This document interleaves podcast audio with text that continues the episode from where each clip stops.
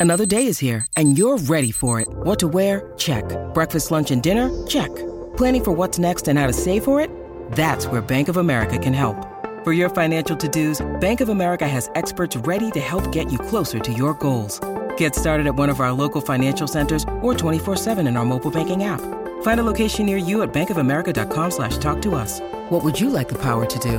Mobile banking requires downloading the app and is only available for select devices. Message and data rates may apply. Bank of America and a member FDIC.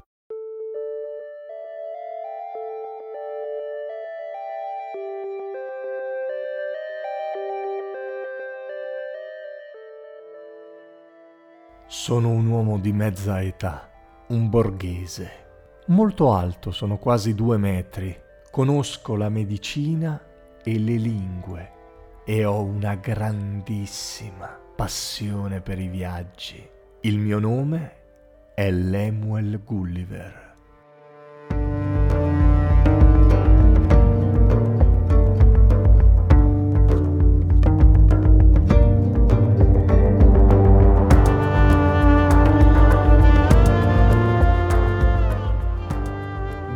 Gulliver si trova senza un soldo e per questo decide di imbarcarsi su una nave come chirurgo di bordo. Salpano da Bristol poco prima che il nuovo secolo inizi.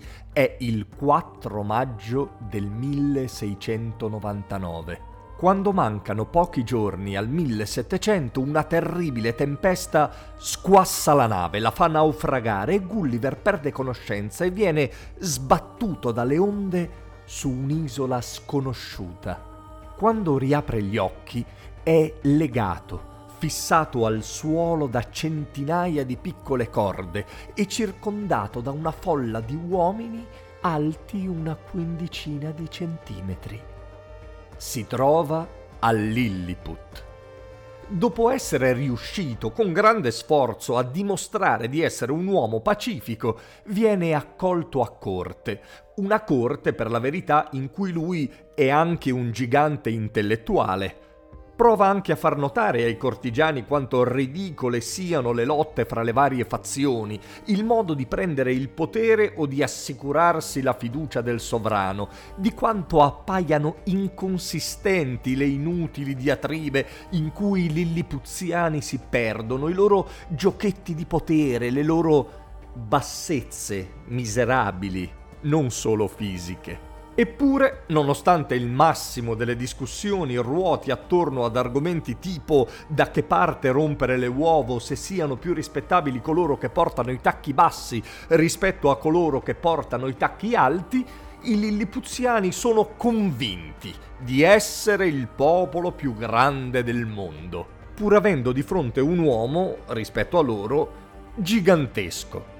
Gulliver li aiuta a sconfiggere i loro nemici in guerra, ma si rifiuta di aiutarli a rendere schiavo il popolo vicino. Questo suo rifiuto viene interpretato come un tradimento e Gulliver è costretto a scappare prima di essere condannato all'accecamento e alla lenta morte per fame.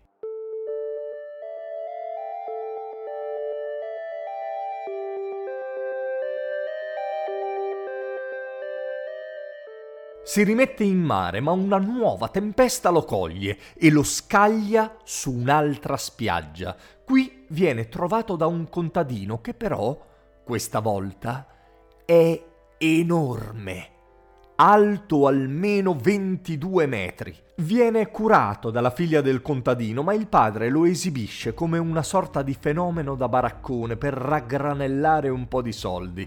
La regina di questo luogo, Brobdignag vuole conoscere questo mostriciattolo restituito dalla burrasca. Per lui costruirà una piccola casa, una scatola da viaggio la chiama. Gulliver avrà anche l'opportunità di incontrare l'imperatore e di discutere con lui di materie raffinatissime. Ma qui Gulliver si fa spocchioso afferma che non c'è terra migliore della sua di origine, critica le leggi dell'imperatore, la sua ignoranza politica, la pochezza degli abitanti di quel paese che però, rispetto a Gulliver, sono giganteschi. Arriva a proporre al sovrano la produzione di polvere da sparo e armi da assedio. Qui il regnante si indigna, trova la proposta stupida e disumana.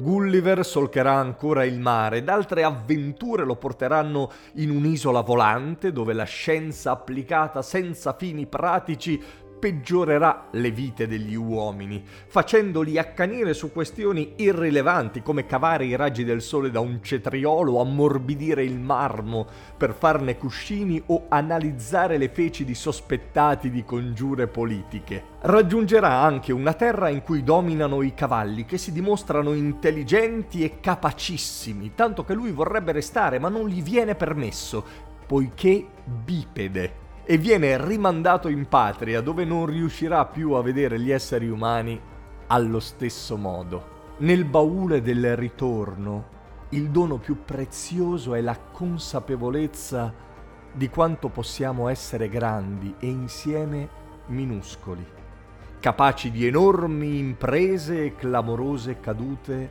e miserie. Tutto nello stesso corpo, tutto tutto sotto lo stesso cielo, merda e meraviglia.